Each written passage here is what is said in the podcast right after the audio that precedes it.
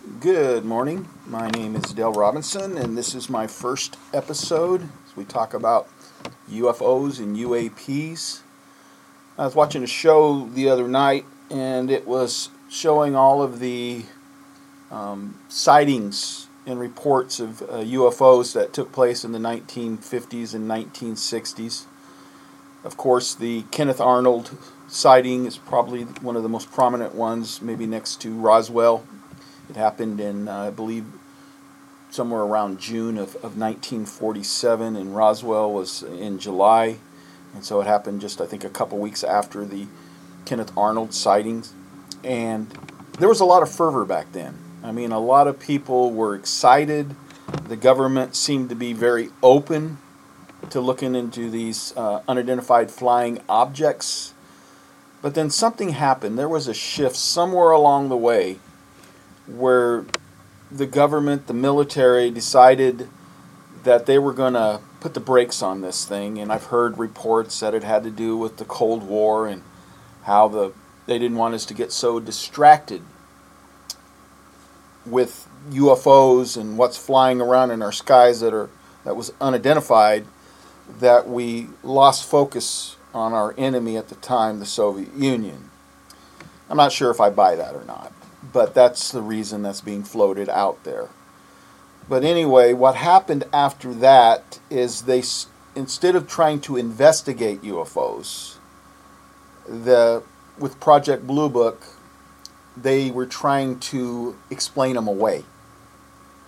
And after that, they would criticize and make fun of people um, who had a sighting and made to look as if they were abnormal or something wrong with them or that they were crazy.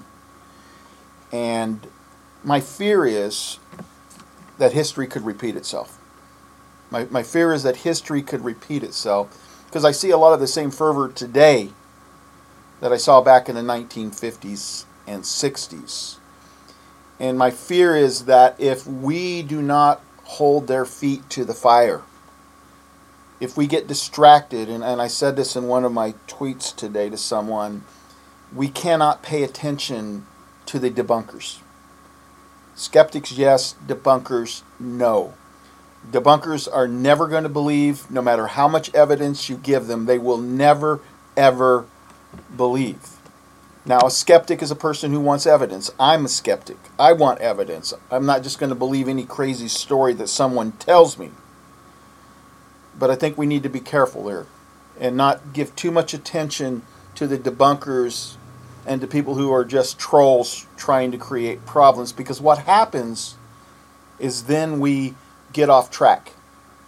All of a sudden, we're spending time over here with the trolls and the debunkers instead of spending the time where it should be spent, which is trying to get our government to admit that they have materials, that they have more films and videos of these UAPs that have not been released. And so, what we're looking for is we're looking for disclosure. And I know I've heard people say disclosure has already happened, but to me, it's definitely not full disclosure. And so I think we really should be working together for that goal because I want to say it again. I'm afraid that history will repeat itself if we don't do that. And so this first podcast is a challenge. It's a challenge to all the people who who believe that UFOs and UAPs are real to unite together so that history does not repeat itself. It means that each and every one of us are going to have to do our part.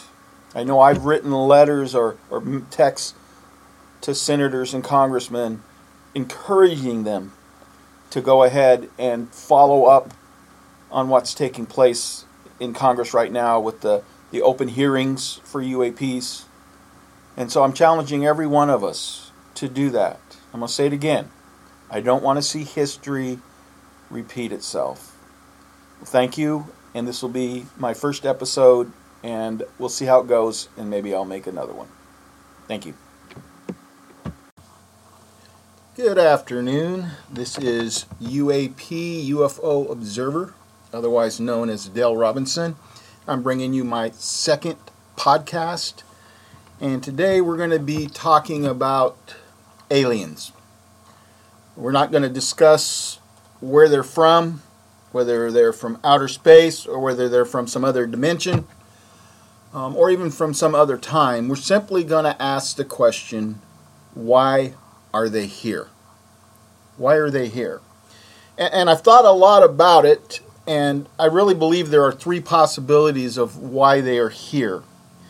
And the first possibility would be that they're here to help us that they've come from some distant star in the universe, some distant planet, or from some other dimension, or from some other time, and they've come here to help us. The problem with that theory is that there's very little evidence to support it. Very little evidence to support it. One of, one, one of the examples that maybe you could use to support it is the the Travis Walton abduction story. If you're familiar with the story, they made a movie about it called Fire in the Sky. I think Travis also had a, a video out called The Travis Walton Experience. But anyway, Travis Walton was living in Snowflake, Arizona, and it was 1975. He and six other loggers were up logging in the woods, doing their job, worked a long, hard day and they were on their way home when they saw this light in the woods. At first, they thought, well, maybe it's a forest fire. And so as they got closer, they realized, no, no, this is no forest fire. Because when they turned the corner and came to a clearing, there was a spaceship. A spaceship. And so, before anybody knew what was going on, Travis Walton got out of the truck to investigate. And all the other loggers are screaming at him to get back in the truck, but he wouldn't listen. Pretty soon, a blue beam comes out of that spacecraft. It hits Travis. It throws him back violently. In fact, it throws him back so violently that they think he's dead. And so, in panic, they they leave him behind. In panic, they don't want to share his fate, and so they run away. They get about a half a mile down the road, and they start feeling remorse and so they turn around. And when they get back, guess what? Travis isn't there. And so Travis ends up missing. In fact, he's missing for five days before he finally shows back up. Travis had no memory of those five days. To him, it seemed like the same day. And so he went through regression hypnosis and during that hyp- hypnosis, he had these images of him being on this spacecraft with this machine, this device on his chest. And after years of reflection, Travis Walton has come to the conclusion that that device, that machine is there to save his life. He felt like one of the possibilities was maybe when that beam hit him, it damaged his heart, and that machine or device was on his chest to heal him. And so, if that's true, we don't know it's true, but if it's true, then that would speak to the fact that they are benevolent, that they cared about what happened to him, they brought him on the spaceship, they healed him. Five days later, they let him go. But the problem is, there's very little evidence beyond that story. I mean, if they're here to help us, why didn't they help us during World War One and World War Two when millions of people were killed, many millions of soldiers and and a lot of civilians? Why didn't they help with the Korean War or with Vietnam? Um, good question asked. Even right now, why aren't they helping out with what's going on with Ukraine, with Russia invading Ukraine? Why aren't they helping out there if they are here to help us. And what about the nuclear disasters? What about the bombs being dropped on Nagasaki and, and Hiroshima? What about the Chernobyl accident? What about Three Mile Island? I mean, if they were going to help us, those would be some good times to help us, amen? Those would be some good times to help us. But I don't think there's a lot of evidence that they're here to help us. So the next question we want to ask is Are they here to hurt us? Are they here to hurt us? And I, and I really believe the answer to that question is no. I mean, I could be wrong, but I really believe the answer is no. I mean, they've been here for quite a while.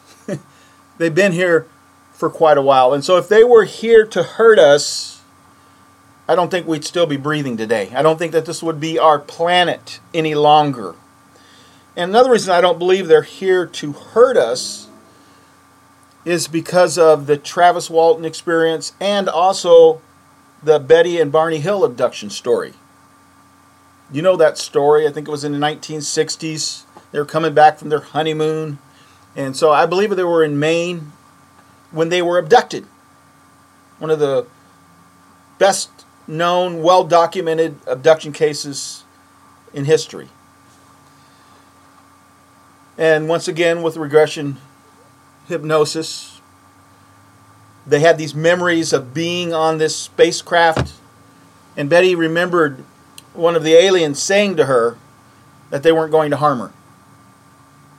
But they did experiments on her. Now, I want to say there's a difference between the Travis Walton abduction and the Betty and Barney Hill abduction.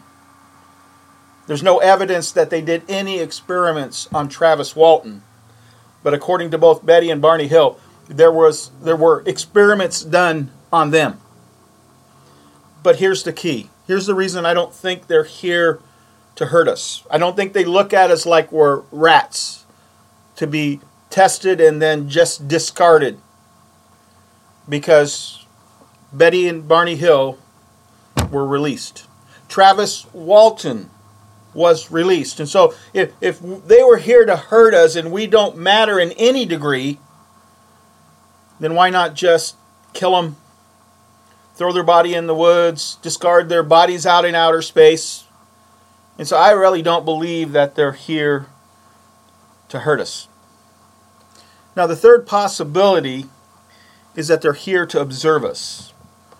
And I want to tell you something that's the most likely scenario that they are here just to observe us. One of my favorite shows when I was a kid was Star Trek. And I'll never forget the Prime Directive. The Prime Directive was do not interfere in the development of primitive, primitive species. And so, maybe that's it. Maybe they are here to observe us. Maybe they look at us like a primitive species do you realize they could be a million years ahead of us?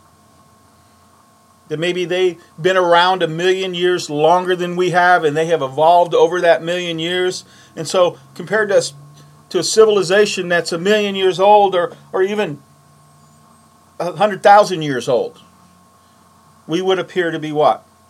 We would be primitive. And so, maybe that's what they're doing. They're just observing us, they're testing us, but there's no evidence at all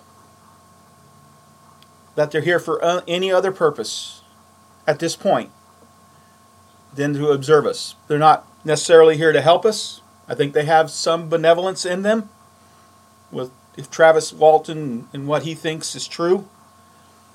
And I don't think they're here to hurt us. I think, like I said, if they were here to hurt us, um, we wouldn't be here. This wouldn't be our planet anymore. And so, to me, the best conclusion of, of why they are here is they're here to observe us. We are a fascination to them. We are a, a species to observe and to inspect. Anyway, this will be the conclusion of my second podcast. I hope you enjoyed it. I will plan on doing a third one probably in a week or two. Anyway, you have a great day, and thank you for listening.